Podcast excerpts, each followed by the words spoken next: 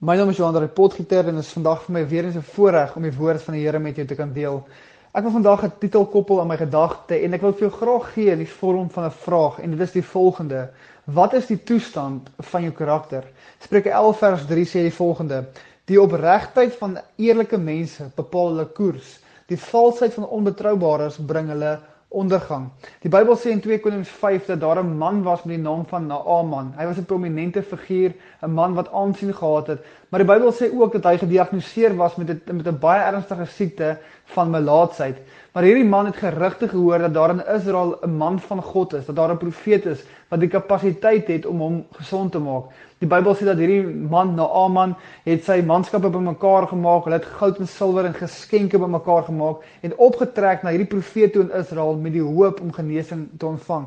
Die Bybel sê toe Naaman by die profeet kom, het die profeet uh, sy diensknegt Gehasie uitgestuur om net vir Naaman te sê om homself te gaan 7 keer was in die Jordaan. Die Bybel sê dat Naaman het kwaad geword en hy het gedink dis 'n eenvoudige opdrag en hy het daar weggegaan in woede. Maar die diensknegte van Naaman oortuig hom en sê vir hom dit is 'n eenvoudige taak om te doen. Gaan was jouself 7 keer, jy het niks om te verloor nie. Die Bybel sê Naaman het so gedoen, hy het homself 7 keer gaan was en tot sy verbasing het hy genesing ontvang van hierdie ernstige siekte met die naam van melaatsheid. Die Bybel sê dat Naaman het teruggegaan na hierdie profeet toe, hierdie profeet Elisa om sy dankbaarheid te gaan betoon en om vir al vir hom al die geskenke en goud en silwer te gee. Toe Naaman by die profeet kom, toe sê hy vir hom ek wil hierdie geskenke vir jou gee, maar die profeet het die geskenke geweier en gesê dat hy wil dit nie hê nie.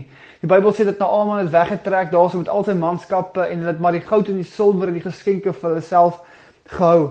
Maar die Bybel sê dat daar was 'n man gewees, Gehasie, die dienskneg van die man van God, die dienskneg van die profeet, die profeet Elisa. Hy besluit om hierdie skatte vir homself te vat. Hy het 'n begeerte gehad om om toegang te hê tot hierdie skatte. Hy kon nie verstaan hoekom sy profeet, hierdie man van God, die skatte geweier het nie. En die Bybel sê dat hierdie man het op 'n perd gespring en hy het vir Naaman agterna gaan sit en hy het vir hulle gesê dat my meester het sy het van plan verander. Gee die skatte vir ons, gee vir ons die rykdom, gee vir ons die geskenke. Hy wil dit hê.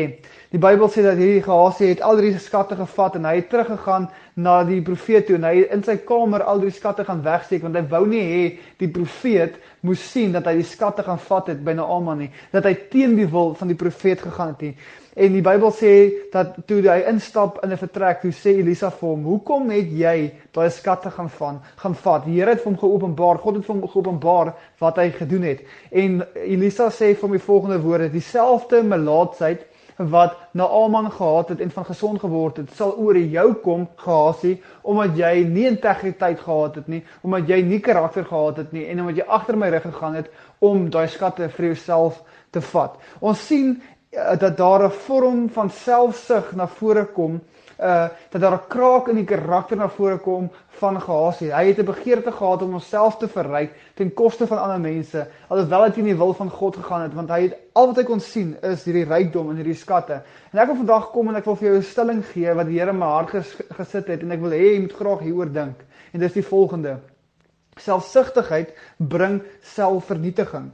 Dink gou hieroor. Selfsugtigheid bring selfvernietiging. Nou uh, Gehasie was selfsugtig geweest en hy het teen die wil van die profeet gegaan, teen die wil van God gegaan en hy het daai rykdom probeer agter die rug van die profeet vir homself toeëien, want hy was selfsugtig geweest.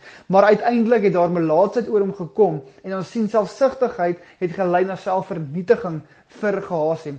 Ek ek kom agter dat selfsug is 'n vrug van hoogmoed. Omdat jy, wanneer mens hoogmoedig is, dink jy net aan jouself jy word selfsugtig en jy begin uh, op ander mense te trap en goeie te doen ten koste van ander mense om jouself te verryk en jouself te bevorder. En ons sien dat selfsug is 'n vrug van van hoogmoed. En ons weet wat sê die Bybel van hoogmoed dat hoogmoed kom tot 'n val. Die Bybel sê dat God weerstaan die hoogmoedige, maar aan die nederiges gee hy genade. Ek wil vandag met jou praat, man en vrou van God, en ek wil vir jou vra, wat is die toestand van jou karakter? Wat is die toestand van jou integriteit? Doen jy dinge wat teen die wil van God is om jouself te verryk en te bevorder?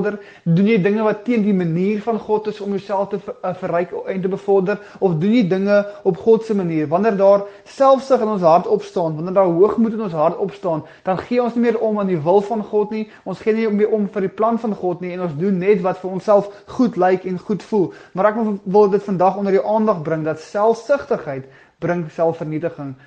Selfvernietiging. Ons sien dit gedemonstreer en geopenbaar in die lewe van Gasie. Hy was selfsugtig en dit het gelei na selfvernietiging. Ek wil vandag vir jou aanmoedig, moenie selfsugtig wees nie. Wees nederig voor die Here, doen die wil van God, want dan sal jy bevorder word. Die Bybel sê aan die nederiges gee hy genade. En vandag weet ek dat wanneer ons dinge op God se manier sal doen, sal God vir ons genade gee en en vir ons guns gee in Jesus naam.